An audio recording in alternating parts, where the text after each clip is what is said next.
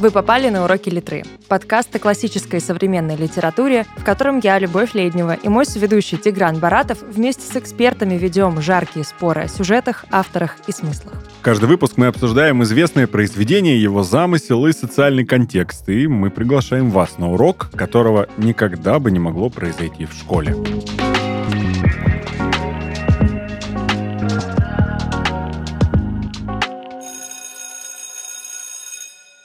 Мы сегодня будем обсуждать прекрасное произведение классической литературы «Преступление и наказание». Написал его не менее прекрасный, классический, всем известный Федор Михайлович Достоевский. А, на дворе примерно у нас теперь 19 век, и мы будем говорить о христоцентризме, о реализме, о Петербурге, о мрачном русском нуаре и о том, почему не стоит все-таки убивать старушек, даже если они очень сильно бесят. С вами студия Red Barn. Люба, Тигран и блогер книжный Антони Лай. Итак, привет, ребята, привет, Тигран. Привет, привет. Привет, Антони. Привет. У меня создалось ощущение, что в самом начале, Люб, ты выразила свое отношение к этому произведению, к автору. Ты два раза сказала слово «прекрасно», и я так м, встрепенулся, подумал, так, интересно, что она будет дальше говорить. Можно ли считать вот это двойное «прекрасный» твоим отношением и к тому, что мы сегодня будем обсуждать, преступление и наказание. Может быть, а может быть и нет. Хорошо, интригантка. А, у нас, э, у нас есть обязательная программа, я назову ее так. Она связана с тем, что нам нужно э, и хотелось бы вообще э, обсудить синопсис произведения, если можно так сказать, в двух словах о чем краткое содержание, о чем преступление и наказание. Потому что я вам скажу, есть люди, которые не читали. Давайте каждый из нас представит свое видение. Э, пожалуй, угу. Энтони начнет. Согласны? Поехали. Давайте. Это будет что-то из разряда, опять же таки, моего преступления и наказания. Это о преступлении и наказании, Супер. как говорится. Угу. Интересно, как, как необычно. Неожиданный ответ. Никто не ожидал этого. Вот это да. Ну, если спрашивать меня, о чем же э, этот роман и что хотел сказать автор, э, то, конечно, произведение это о такой человеческой душе. И, по сути, это наблюдение за этой душой, за метаниями и за тем, Короче, что делает Достоевский? Он такой, мне скучно наблюдать за тем, как человек просто кого-то убивает, и как бы ничего за этим нет. Поэтому я наделю его какими-то сложными характеристиками, помещу его в отвратительнейшую среду, и вот теперь мне станет весело. Весело. Хорошо, если, если спросить меня, э, то я бы сказал, что если у вас в голове появился вопрос, э, как вообще люди это делают, как можно кого-то убить, потом жить еще, потом испытывать какие-то чувства любовные по отношению к кому-то, и вы не понимаете, что происходит с человеком э, в ситуации экстраординарной для вас лично, то можно почитать «Преступление и наказание», посмотреть изнутри, посмотреть со стороны, уже сами там выберите для себя, и попробовать разобраться и сделать какие-то выводы. Мне кажется, мы не очень помогли людям, которые не читали «Преступление и наказание» ну, с вами втроем. Это просто такая коротко, грустная и невкусная, если так прям подводить итог тому, что мы сейчас ну, сказали. Ну почему же? Мы можем, мы можем взбудоражить э, умы нашей аудитории, сказав им, обязательно ли им читать или не обязательно вот что, что мы думаем на этот счет? Сложный, честно, ну, вопрос. На самом деле, да, тут э, не особо понятно, потому что, ну, не каждый, как мне кажется, Достоевского прочитает просто так из э, разряда «Ммм, это легкое чтение на вечер, которым я сегодня займусь». Но, мне кажется, в целом, почему бы и нет? Ну, хотя бы что-то из классической литературы можно и нужно прочитать, и почему бы не выбрать именно преступление и наказание. Почему бы не выбрать? Ну, хорошо, давайте поставим вопрос по-другому. Энтони, например, вот ты э, читал, потому что программа и надо читать было нам, да, когда-то всем. Многие, кстати, не читали, поэтому стоит уточнить этот вопрос. Или потом уже в какой-то период своей жизни ты подумал, надо все-таки это сделать, или хочу это сделать. Как у тебя отношения строились с преступлением и наказанием? Ну, вообще, первый раз я прочитал, естественно, в школе, потому что mm. на уроках это же одно из основных произведений. И в тот момент я не то чтобы особо проникся, да я сейчас не то чтобы прям особо проникся вот всей этой ситуацией, но более зрелом возрасте, когда я учился в универе, я перечитал еще раз. То есть э, в какой-то момент я просто начал перечитывать классическую литературу и осознавать, что, возможно, у нас как-то с ней не срослось, потому что я был еще юный, незрелый и не понимал, что происходит. Так что после этого я такой, ну ладно, посмотрим, что там э, Достоевский хотел до меня донести, пока в школе меня интересовали только мультики, поэтому Вот, кстати, очень э, важная мысль про то, что в школе действительно нас интересует не то чтобы преступление и наказание э, с точки зрения психологии и душевных терзаний людей. Нас реально интересуют мультики, какие-то более легкие вещи. И если отвечать прямо на вопрос, а надо ли всем читать преступление и наказание, да, но не в школе. Вообще не в школе. Ну, это да. То есть, в принципе, Мгм. да, произведение, написанное очень взрослым человеком, который уже прожил такую сложную жизнь, который прошел через ссылку, который прошел через судебные разбирательства Мгм. и э, долги, и кучу вообще проблем в жизни, и мы такие, ну, давайте, детишки, в свои 15-16 лет почитайте и попытайтесь понять, что там происходит.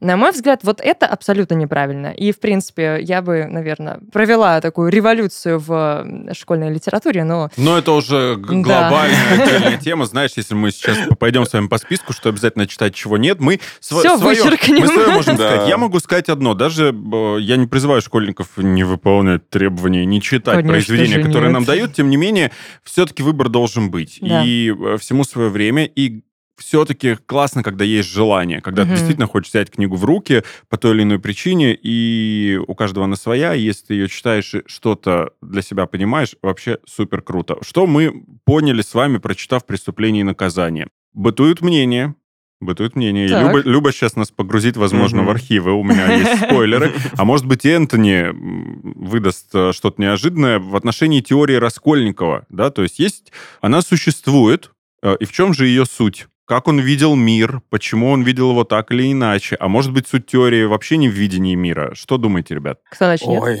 Давай, теория Раскольникова. уф. ну вот, Энто- вот после Да. вот этих Вот, вздохов ну, я хочу, чтобы вздох Энтони. обязательно. Давайте. На самом деле, я считаю его теорию абсолютно бесчеловечной. При этом, при всем, вот о, я завидую самооценке Раскольникова, на самом да. деле. Вот м- мне бы вот себе вот такое видение себя, как он видел себя вот в то время, когда он создавал эту теорию, назовем это так. Потому что когда ты как будто бы делишь людей на два класса, причем одни из них высшие, другие низшие, ты такой, «Мгм, то есть ты такой мальчик, да, интересный. А к кому ты сам себя относишь?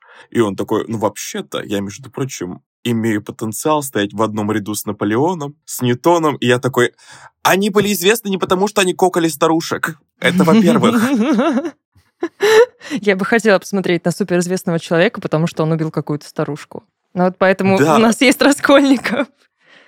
Слушайте, И ну- во-вторых, Мгм. то есть как бы ты берешь за основу там, предположим, э, Библию, да, заповеди христианства. Мгм. И тут неожиданно одни плохие, которые нарушают эти заповеди, другие хорошие, и ты... Что-то здесь не так, теория не имеет смысла. Объясните, господин Раскольников, почему так произошло. Мгм. Но мы, по сути, наблюдаем, на мой взгляд, наблюдаем э, крах этой теории, мне так Да. кажется. Ну, Да. здесь, в принципе, все идет уже от его фамилии, если уж так копать, Мгм. потому что, в принципе, его фамилия очень говорящая, Раскольников. Здесь и идет речь о направлении раскольников как таковых. Раскольники — это были староверы, которые, в принципе, э, в тот момент доставляли некоторые неприятности Мгм. государству и нравственности, и вот этому мировоззрению э, Бог, царь, государство и все прочее.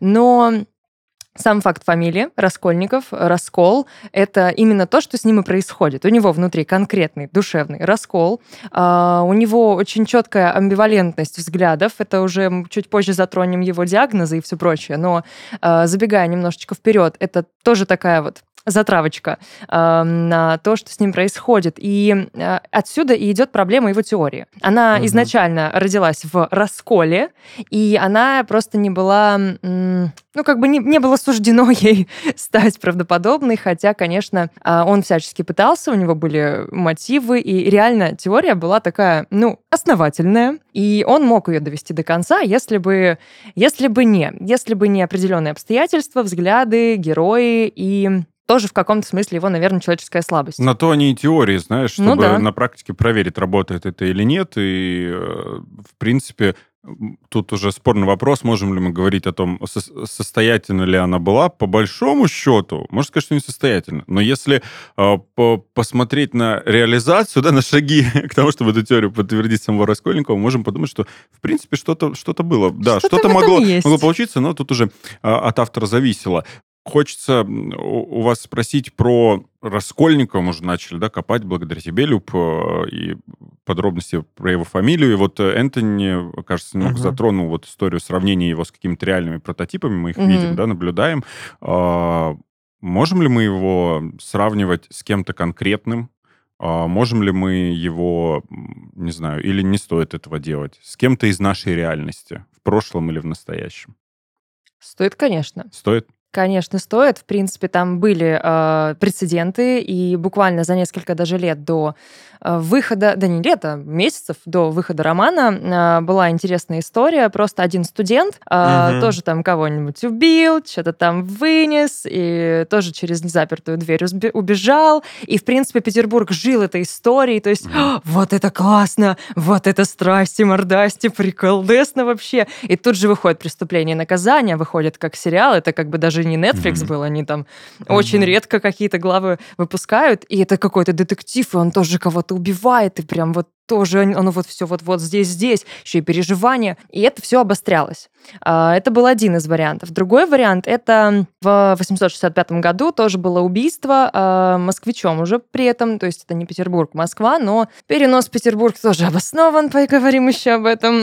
Но это был Герасим а, Чистов. Он тоже кстати говоря именно раскольником был именно представителем этого направления. Он убил как раз-таки двух женщин ограбил вынес. И именно этим делом Достоевский вдохновлялся. То есть он прям изучил все бумаги и такой, ну, переносим. Только не списывай точь-в-точь. Конечно же нет. Угу. Возьму и не спешу. А, ну, интересно. Но это, знаете, вот хорошо было тогда, да, когда mm-hmm. не было интернета, не было, не было, информация так не распространялась, и можно да. было взять, да, и хоп, и новенький сюжет. А сейчас уже вот чем-то подобным происходящим в Питере, к сожалению, мне кажется, никого не удивишь. Ну, только, mm-hmm. может, да. Ну, ну, хотя по частям им понравится, в принципе. Ну, ну мне кажется, для Петербурга старайтесь. это уже обычный вторник, поэтому... Да, абсолютно. Проснулись, улыбнулись, потянулись и, ну, вперед.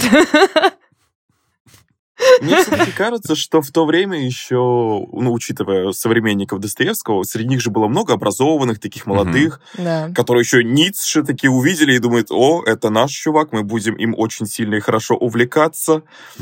И сквозь вот его видение, мне кажется, многие убеждения, вот особенно среди молодежи, стали в основу в этой теории Раскольникова. Особенно, когда все пытаются выбраться из этого нищего положения, как-то выбиться в люди, заработать что-то. Мне кажется, в этом все-таки откликалось больше тогда. Вот вся вот эта ситуация, mm-hmm. чем, например, сейчас в школьниках, потому что, мне кажется, вряд ли это mm-hmm. какая-то знакомая для них ситуация, как в числе для жителей Петербурга. Поэтому... Поэтому? Ой. Поэтому... Преступление наказание. Слушай, ну, по сути, ты... Я правильно понимаю, что если отвечать на непрозвучавший вопрос про то, как принялись современники, то ты можешь сказать, что, на твой взгляд, положительно как-то, да? С воодушевлением, Ну, с мне кажется, даже не то, что положительно. Скорее, многие видели в себя в Раскольникове mm-hmm. на тот момент. То есть мы же возвращаемся к портрету главного героя, как он, что он, зачем он и почему он. И поэтому, возможно, мнения были полярными, потому что многие молодые люди видели в нем себя. То есть они такие, может, мне тоже убить бабку какую-нибудь и украсть у нее деньги? Я, я... А, чё, а чё, мне уже дали план, почему бы и нет? Да, почему бы и нет? Слушайте, ну тут однозначно, конечно, да, у меня всегда такой вопрос э, забавит, будоражит э, относительно того, как э, то или иное явление и произведение было принято. Понятно, что всегда по-разному, да. Может угу. быть, больше было каких-то симпатий у общества, было людей, которые симпатизировали этому произведению. И то, что я почитал в интернете, ну, меня не то чтобы не удивило, но и не удивило, а, потому что вообще я ожидал, что будет больше негатива какого-то, да, относительно того, что вот тогда-то, когда вышло, я такой, хм, интересно, я этим вопросом не задавался до сегодняшнего, до сегодняшнего дня. Оказалось, mm-hmm. что в принципе не так все и плохо было, как да. бы с интересом. Тут просто фишка-то в чем? Э, такой немного, небольшой ликбез в Какой? исторический Давай. момент, когда выходит роман. Это 66 год, время после отмены крепостного права. Это время угу. после разных э, изменений в настроении людей. Это время после, э, как мы сейчас бы говорили, митингов, после восстаний, после протестов. И молодежь того времени, она в еще озлобленном состоянии. Она не понимает, что будет дальше, но надеется на лучшее. И при этом, да, мы как бы все происходит в столице, там, где, по идее, должен быть именно вот тот самый сок угу. э, цивилизации российской интеллигенции и самых эм, образованных людей, самых прогрессивных идей. Как бы вот мы видим одну из этих прогрессивных идей. Мы видим всех этих образованных людей, которые на самом-то деле, да, если так чуть-чуть копнуть, они оказываются не самыми хорошими, может быть, даже людьми. Угу. И при этом современники, они очень такие интересные. Там в чем была вообще фишка? Достоевский эм, немножечко соревновался э, с Толстым. Ну как немножечко? Они были такие чисто вот стреляли друг в друга постоянно. Это было очень жесткое соревнование, и вся литературная среда, она делилась на э, Толстых и Достоевских. То есть те, кто любили Толстого, вообще не читали Достоевского. Кто читал Достоевского, презирали Толстого. Потому что выходцами они были из разных культур, из разных слоев, из разной среды. И, соответственно, и взгляды у них были разные. И современники также и делили свое мнение. Типа, м-м, Достоевский, если я люблю Толстого, я не люблю Достоевского. Я всегда скептически отношусь э, к, к таким утверждениям о делении, что были те и были эти. Я думаю, что там были, были еще и третий, и ну, четвертый, и пятый. Я к тому, что э, не стоит переоценивать значимость преступления и наказания, на мой взгляд, для даже того времени, уж тем более для нашего. Ну, как-то вот, ну да, я понимаю классика, да, я понимаю, что, что это нам задают читать. Вот если бы не задавали, может быть, и не читали бы. Может, знаешь, и не, такой, не такая популярная Но мы можем книга. и не говорить о значимости, но при этом это один из самых а, печатаемых, читаемых романов вообще во всем мире. Да. Особенно угу. из русской литературы, потому что за границей Достоевского очень почитают, уважают и принимают. Именно Достоевский повлиял на многих писателей, которые потом получали Нобелевки. А, именно Достоевский, по сути, вошел в тройку а, главных а, влиятелей на психологию вместе с Ницше и в философию как таковую. То есть изначально там был Толстой, но как только такой выходит Достоевский, его начинают переводить, все таки ну, сорян, Лев, ну, как бы ну, нет, без в общем, вариантов. В общем, Энтони Люба сейчас защитила Достоевского от меня, хотя я вроде как и не нападал, и топора у меня с собой нет, но тем, тем не менее. Ты, кстати, сказала, вот раз уж ты затронула mm-hmm. и произнесла это слово э, и про психиатров, mm-hmm. ты сказала, ведь э, было, ну, какое-то огромное, может быть, для того времени, для нашего количества попыток проанализировать да, состояние Раскольникова угу. и поставить ему медицинский диагноз. А, я... Что бы вы вообще сказали про него? Как, как он вам?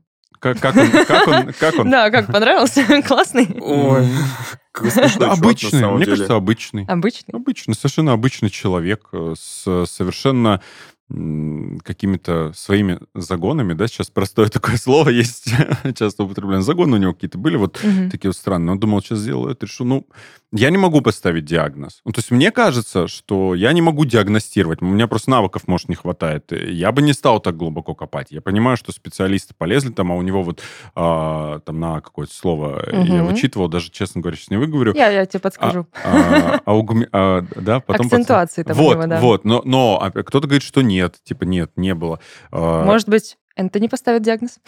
Отлично. Честно, диагноз я бы ставить не готов, у меня, к сожалению, знаний таких нет, но угу. я бы просто посоветовал ему сходить к психотерапевту на пару сеансиков. Да, в принципе, слово. всем от, Буквально. из этого Мне кажется, да, как говорится, надо сесть на таблеточки, все станет лучше.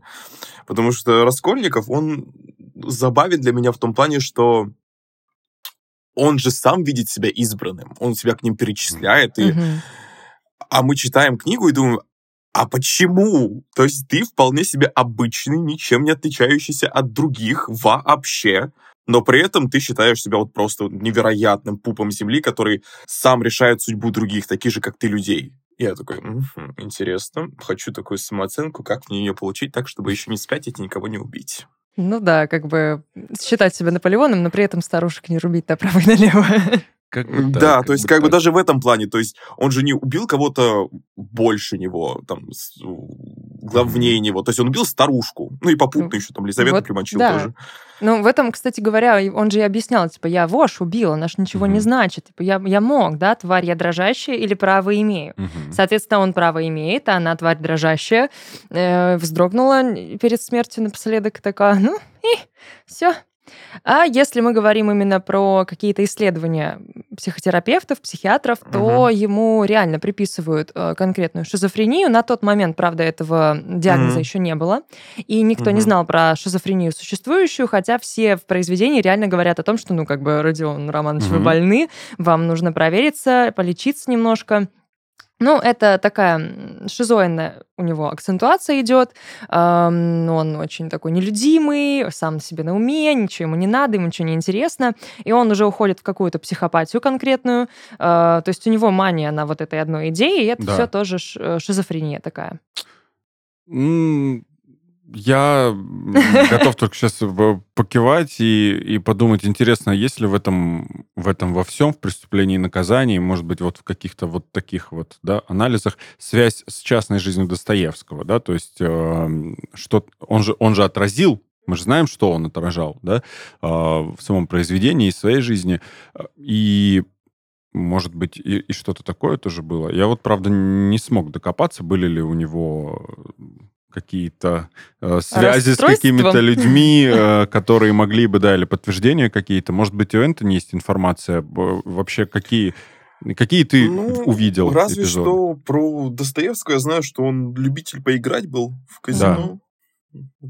Я не знаю, ну, мне кажется, игромания же тоже все равно болезнь. Это да. обсессия да. Нек- в некотором смысле. Угу. Так что, возможно, в этом плане вот именно Достоевский такой, могу ли я это перебороть, могу ли я выиграть? Он вложил как раз-таки что-то подобное в Раскольникова, что у Раскольникова тоже такой, я убью эту старуху, я докажу сам себе, что я избранный, mm-hmm. а потом такой посыпался по кирпичикам чувак, и мы такие, Заюш, mm-hmm. ну, а что ты ожидал? То есть ты там ну, сидел, да. что-то придумывал, э, составлял какой-то план убийства этой старухи, ушел из универа, а потом это все развалилось. В целом, достойный поступок. И даже компьютера-то у него не было, чтобы обвинить его, сказать, это все вот твои игрушки такие. Мы живем в состоянии хронической нехватки времени. Мне не всегда хватает времени на то, чтобы спокойно уединиться с хорошей книгой. Аудиокниги стали для меня настоящей находкой. История оживает в голове и становится твоим спутником в дороге, за ужином и даже на работе. Знакомые голоса известных артистов, журналистов и медиаперсон, озвучивших тысячи лучших книг мира, ждут тебя в Inspiria Audio. Inspiria Audio дарит новый опыт общения с аудиокнигой. Бренд строит вокруг каждой истории свою маленькую вселенную. Тебя ждет много дополнительного контента, обращения исполнителя, треки с отзывами, бонусы от автора и бэкстейдж из студии. Каждая история от Inspiria Audio — это книжное приключение в самой лучшей компании. Присоединяйся по ссылке в описании и забирай промокод на свое литературное приключение. А прямо сейчас ты услышишь отрывок из книги Федора Достоевского «Преступление и наказание», который читает Дима Саиндук. Послушать всю книгу можно по ссылке в описании. В начале июля, в чрезвычайно жаркое время, под вечер, один молодой человек вышел из своей коморки, которую нанимал от жильцов в Эссом переулке на улицу и медленно, как бы в нерешимости, отправился к Кну мосту. Он благополучно избегнул встречи со своей хозяйкой на лестнице. Коморка его приходилась под самую кровлей высокого пятиэтажного дома и походила более на шкаф, чем на квартиру. Квартирная же хозяйка его, у которой он нанимал эту коморку с обедом и прислугой, помещалась одной лестницей ниже, в отдельной квартире, и каждый раз при выходе на улицу ему непременно надо было проходить мимо хозяйкиной кухни, почти всегда настежь отворенной на лестницу. И каждый раз молодой человек, проходя мимо, чувствовал какое-то болезненное и трусливое ощущение, которого стыдился и от которого морщился. Он был должен кругом хозяйки и боялся с нею встретиться. Не то, чтобы он был так труслив и забит, совсем даже напротив, но с некоторого времени он был в раздражительном и напряженном состоянии, похожем на ипохондрию. Ну, а, если мы говорим о каких-то реальных истоках этого mm-hmm. романа, то буквально Достоевский его придумал лежа на нарах. То есть, как бы, вся эта идея пришла ему, когда он сам был в каторге, а, именно в той самой, кстати, Омской области, где и а, потом отбывал Раскольников. Он тоже был во втором разряде, а, то есть он буквально знает, через что, да, проходит Раскольников, и он об этом и говорит. Он все это описывает просто с себя списывая. Так ему, кстати, идея пришла в голову этого романа, он был в каторге, он такой говорит, я напишу исповедь. Это будет роман «Исповедь». Просто человек с самого начала начинает от первого лица рассказывать, что он сделал. Но у него еще лежали там рядом заметки по какому-то другому роману, который должен был быть про пьяненьких, и э, он такой... Это были Мармеладовы. И он такой... Да. Короче, я все это соединю. Что вот это вот? Зачем мне два романа? Будет один. Это вообще да, приколдесно. Просто один большой будет... роман про вас всех. Да. Люба так легко рассказывать сейчас, как ему мысли в голову приходили. А, и создается ощущение, знаешь, что он такой вот полежал, подумал и так далее. Ну, несколько лет... Изи вообще. Вообще, да. Ну, э, он больше пяти лет, по-моему, вообще. Шесть лет. Вынашивал идею только. Вот. Вот. Ну, как бы, да, ну, чтобы не сложилось обманчивого впечатления. Ну, он-то и на нарах-то не, не денек полежал. Ну, да. Ну да, действительно, здесь такой вот э, огромный пласт его жизни, он его задокументировал, так сказать, все свои переживания. Э, ему было интересно изучить этого персонажа с точки зрения психологии. Ему психология была очень интересна, он знаком был с теорией Ницше о сверхчеловеке и, собственно, наделяет Раскольникова именно этими качествами. Угу. Прототип, кстати говоря, Дуни, сестры да. Раскольникова, это его первая любовь. Он угу. полностью ее там описывает, и поэтому она максимально святая, максимально такая вот вообще не придерешься даже к ней. Мы как раз затронули историю о процессе создания, угу. да, самого произведения. Вот Энтони говорила про и, игроманию и известный факт зависимости Достоевского, да, от, не мог он не поиграть. Да. А, и я вот факт такой вычитал перед нашей с вами встречей о том, что а, у него-то был подписан договор с издательством да. на первую часть. И я вот думаю, если бы договора не было, может быть, мы и не увидели бы, потому что человек, человек э, получил гонорар, насколько э, я понял, он его проиграл. Да. Как бы вот срок подходил, нужно было... Просто да, а, а хочется же еще поиграть, значит, надо вовремя сдать. А хочется-то еще и покушать. И потом еще написать. И вот мне непонятно, что больше его мотивировало на написание, знаешь, там вот как-то отрефлексировать происходящее, произошедшее и происходящее с ним в жизни или денег на азартные игры. Интересный, кстати, вопрос. Я вот с такой позиции не думала о том, что его реально мотивировало. Это были деньги, которые он должен, или дедлайн, или что, или Великие желание какие-то заработать. вещи под руководством каких-то низменных вот таких вот потребностей реализуются достаточно легко мне кажется. Ну, тут надо просто еще учитывать, что все-таки у него были наработки по этому произведению за все эти угу. шесть лет. То есть Могли там... так и пролежать. Мы знаем много историй. Ну да, я тут... Да, здравствуйте. А тут, а тут вот выпала возможность. Слушайте, нам очень, э, очень важно с вами еще сегодня обсудить много вопросов. Давайте попробуем в формате Блица. Вот представим, что мы на уроке литературы, угу. а, а, а почему бы и нет, да? А, Люба да. в самом начале была готова взять на себя роль учительницы. Я готова, да. Я... Здравствуйте, а, я теперь Любовь Андреевна. Отлично. А, и не знаю, Антони, как ты себя вел на уроках литературы? Я вообще не Ой, я был хорошим мальчиком. Да? Что я ни одного урока не прогулял в школе ни одного. Ты был любимчиком учительницы по литературе? Да, между прочим, да. Значит, мы сойдемся. Поехали. Посмотрим, либо будешь ли ты гордиться Энтони и мной. Итак, давайте, э, давайте поотвечаем несколько вопросов. Угу. Наверное, Люб, ты будешь задавать как учитель или я как ученик? А я бы хотел спросить, каким образом автор развенчивает теорию Раскольникова? А, а что это он там вообще... Но ведь нам задавали сочинения на всякие разные Конечно. такие темы. Давайте порассуждаем, попробуем э, в таком формате, в паре предложений. Конечно, каким задавали. вот образом он? По сути, он просто дает понять, что, ну, как я уже говорила изначально да. про его фамилию, да, она была... Эм, это был облом с самого начала, ну, как бы такой ну, сорян, не выйдет ничего у тебя. Эм, там очень много всего можно привести, и все вот эти сейчас темы, которые мы будем поднимать, они будут сводиться примерно к одному и тому же. Mm-hmm. Они будут сводиться к тому, что это направление реализма, э, которое зарождается, в принципе, в XIX веке, именно в Петербурге, и э, это все нормально. То есть поднимать какие-то остросоциальные темы, э, показывать жизнь, мир именно так, как оно и есть, без прикрас. Э, это все реализм. Э, то есть он идет по стопам Гоголя, идет по стопам Пушкина. Э, и доказать, что вот э, все-таки мы все твари дрожащие, никаких прав не имеем, Рас, э, Раскольникову было нужно и Достоевскому было да. нужно. Э, при этом Он, в принципе, изначально Достоевский Федор Михайлович такой, типа, ну, роман будет о сожалении, о сострадании и о приходе к любви. Поэтому угу. ему было невыгодно говорить, что типа, да, теория работает. Ну, вообще, отлично, ребят, классный урок по жизни, всем советую. Идем убивать старушек. Пробуйте Люба, лайк, ты как настоящий учитель, после тебя сложно будет говорить. Мало того, что ты развернула нам целую лекцию, э, ты, я на, ты, народ, ты устанавливаешь правила, я понимаю, как преподаватель, но я подумал, это была ошибкой дать тебе первое слово, потому что ты ведь у нас в роли учителя, получается. Ну, вот хорошо, видишь, ты взяла и все буду... самое важное сказала. Нет, а, я еще даже не начала. Не начала. Я только-только. Энтони, мы как ученики... Давай, давай, давай будем э, соблюдать, то есть как получим сейчас. Э, хотя, да. А, развенчивает теорию вообще Раскольникова автор. И каким образом? На самом деле очень простым, потому что Раскольников, как я уже говорил, обладает такой непомерной гордостью и считает себя избранным. И в его голове вот этот избранный, он легко переступит через кровь, э, потому что он э, расселяет благодати, благодетели, все остальное в таком духе. И естественно, что ему чувство укрытения, э, ну, неведомо вообще.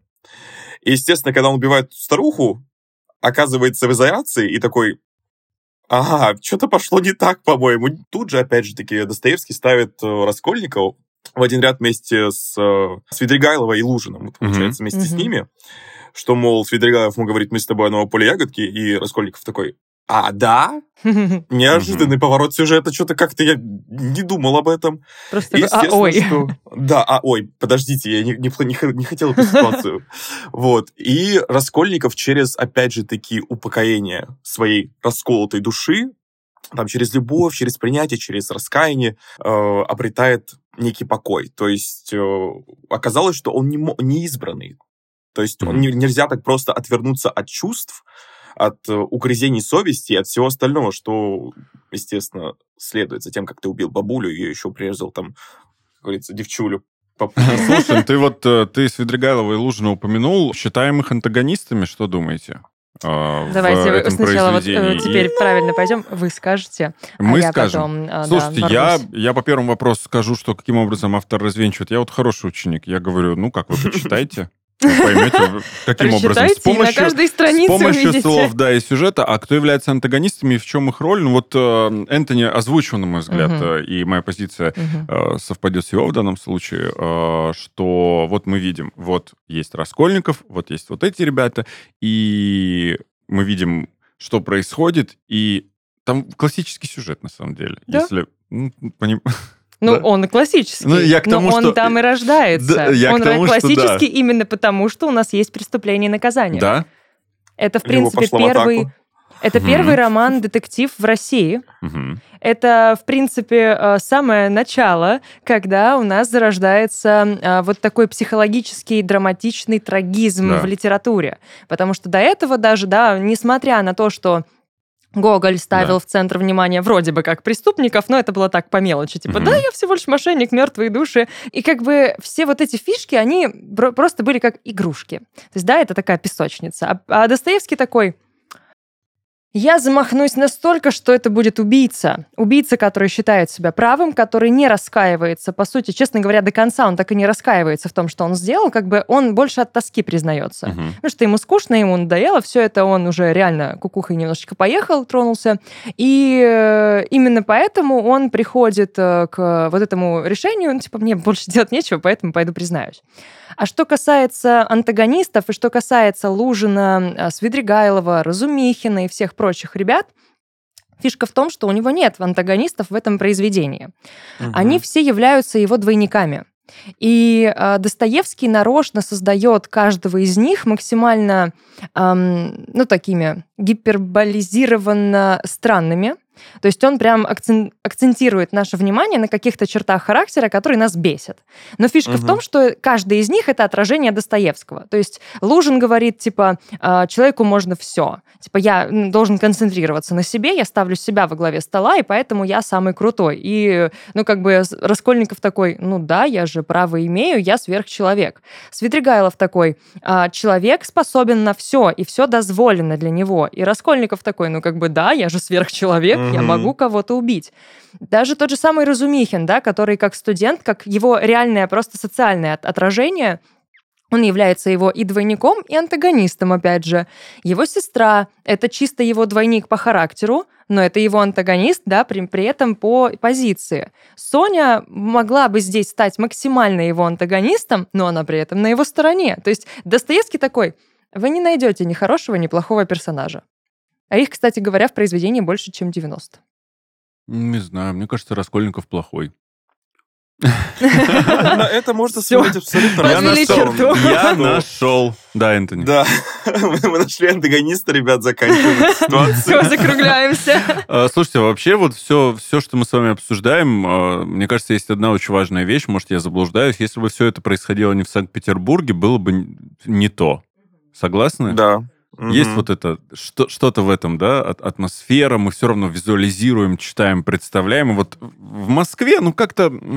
А вот в Питере? Москва, это да. было сосредоточие просто такое торговое угу. на тот момент. Угу. И там не было бы такого ажиотажа. Угу. Это не была культурная столица. А мы здесь говорим именно о культуре, об образовании. Все университеты у нас самые крутые находятся именно в Санкт-Петербурге. Угу. Конечно, тут еще настоящий образ Петербурга накладывается, накладывается на все. да? Ну, учитывая, что мы знаем про Питер разное всякое. А, мы об этом. Да, а, очень многие ну, интересные вещи. Если представить, что не в Петербурге, где бы еще это могло произойти? Может, где угодно? Ну, я бы не сказал на самом Нет? деле, потому что все-таки в преступлении и наказании попутно вместе с Раскольниковым Петербург это же тоже главный герой. Да. Слишком угу. много происходит на этих улицах, потому что там же не только описывают, как э, Раскольников относится к Петербургу. Он же ходит, он заходит в какие-то трактиры, там видит людей, с кем-то угу. общается, что-то узнает. То есть вряд ли в каком-нибудь Париже э, он бы там за бокальчиком вина такой, м-м, может, быть, какую-нибудь старушку, боже мой, уля-ля, съем и пойду дальше. Нет, именно все-таки мрачная такая достаточно даже, возможно, грязная, алочная атмосфера ну, тогдашнего mm-hmm. Петербурга, она влияет на героев в целом. То есть э, они как будто находятся в состоянии какого-то постоянного отчаяния из-за того, что они находятся в этом городе. Здесь, мне кажется, Сейчас мы, может, на одну и ту же мысль выскажем, боже мой. А, я волнуюсь, давайте. Здесь все-таки имеет место быть то, что все персонажи, которые туда приезжают, они в итоге поддаются какому-то непонятному вот этому влиянию Петербурга. Как будто они становятся еще более какой-то гипертрофированной, гротескной версией самих себя. Здесь нужно понимать, да, что Петербург — это у нас красота. Да, очень красиво. Это величественный угу. город. Это город соборов, дворцов, mm. храмов. Это город красоты, это город империи. И на фоне этой красоты, которой, кстати говоря, в романе вообще нет, угу. Достоевский нарочно не показывает ничего красивого от Петербурга, кроме Невы. Он Неву описывает величественно. И то как бы потом такой, а, кстати, самоубийство почти произошло на Неве, но не вышло. Кстати, мне кажется... Ты думал, все ну, спокойно, а тут-то смотри, Неудавшееся самоубийство, это прям, ну, это грустно, мне кажется. Это типа ты ну такой, и так разочарован в жизни, у тебя еще и даже самовыпилиться не получилось.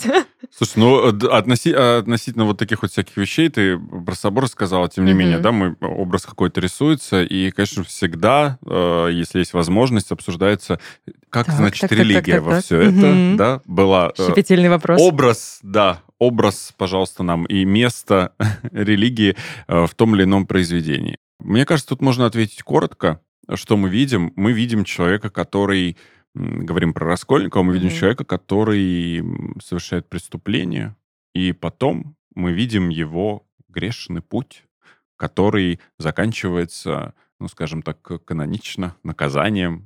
Такое, знаешь, ну, такое, такое простое, опять угу. же, такое, такое простое, такое скучное, на первый взгляд, неинтересное, да? неинтересное движение жизни у него. Ну, зака, ну зарубил старушку, ну, а, а дальше ну, мог сделать все, что угодно. Но вот с точки зрения раскаяния, вот его путь, да, а, потенциального. Его путь вот был бы вот таким, вот, вот и место. А это вот уже твоя насмотренность говорит. Это ты уже предвзят, потому что Абсолют... искушенный ты Не, ну если бы мы сидели тогда и писали с вами подкаст, э, может быть, ну, мы да. другое что-то сказали. Вот. Не, может, тут кто-то видит что-то глубже, я, безусловно, не спорю, возможно. Я думаю, Может... если бы мы тогда писали подкаст, мы подкинули Достоевскому денег, и он бы сам к нам пришел и все объяснил. Поэтому... Это было бы супер. А, я... так я сейчас за него все скажу. Я думаю, что одна минута, и он бы сказал нам а, за одну минуту, что, ребята, где...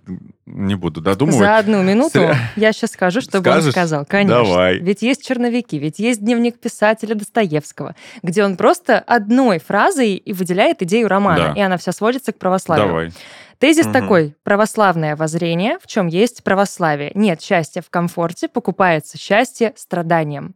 Все. Абсолютно. И это ну. суть романа. То есть, ну, буквально, да, что хотел сказать автор? Он уже все сказал. Он нам помог, он все в черновичках записал, в дневнике записал, такой, ребят, вы только найдите, вам не надо париться. По сути, это все сводится и к тому, что Достоевский да. сам э, в какой-то момент приходит к религии, к вере, к тому, что вот душа должна быть э, с Богом э, повязана, помазана и все прочее. Угу. И поэтому здесь тоже идет отражение его пути, опять же, то, с чего мы начали. Угу. Да. Я, в принципе, сказал про... Вот это, это, же, это же простая, понятная да. история. Вот он совершил преступление, он раскаивается, все это, естественно, через Конечно. страдания. Там, это же не, Россия. Ну, не может, не, не может быть иначе. Россия да. для а, грустных. А, Конечно. А, о преступлении и наказании для думающих и веселых. И на этой веселой ноте мы... Для тех, кто любит комедии и шутки. Слушайте, давайте, давайте в финале я предлагаю... Я вот сегодня ехал в студию и ТикТок увидел э, топ-5 книг, которые я читала с кайфом. И я такой, какая интересная формулировка. Читала с кайфом. Э, По-питерски звучит, кстати. Преступление и наказание. С кайфом можно прочитать. Как? Что скажем? Ну... Думающим. Ну, я думаю, можно сказать, как сейчас говорит молодежь. Как? С таким легким ощущением кринжа или рофла, да. что-то в этом духе. Вот. Ну, ну как на самом точно деле, не на чили. Да, не на чили, не на расслабоне вообще, вообще нет. То есть, естественно, что, учитывая, как еще Достоевский пишет, Куча же тиктоков по этому поводу есть, где все ржут с того, что ну не, не всегда поймешь Достоевского, что он пытается тебя донести. Угу. Мне кажется, что преступление и наказание нужно читать в определенный момент своей жизни, когда тебе хочется много подумать о том, да. кто такие люди, о том, что они делают, почему они могут делиться на какие-то определенные категории, о том, что имеет значение религия и так далее и тому подобное. Потому что у Достоевского же все в этом романе пропитана религия, о том, что вот, мол, без сострадания, любви и очищения вам всем кирдык. Поэтому, как говорится... Ага. И вот так вот, да. Как говорится, да. Ну, вот и, вот и все. Пятерки нам всем, мне кажется, мы молодцы по пятибалльной системе. По да? Пятибаль... Сейчас же пятибалльная еще в школе. Мне кажется, да, нам бы пятерку поставили. Люба осталась, мне кажется, Ну или Энтони. Да, мы не будем спрашивать Любу, которая здесь была в роли учителя литературы, но я бы поставила нам пятерки. Спасибо большое вам, ребят. Спасибо вам. Прекрасное было обсуждение очень веселого произведения. Спасибо, Энтони, спасибо, Люба. И... Спасибо нашим слушателям. спасибо. Всем спасибо. Всем спасибо, всем хорошего дня, хорошего настроения, читайте хорошие, веселые книги. Благодарны вам за то, что вы с нами, как говорится. Да.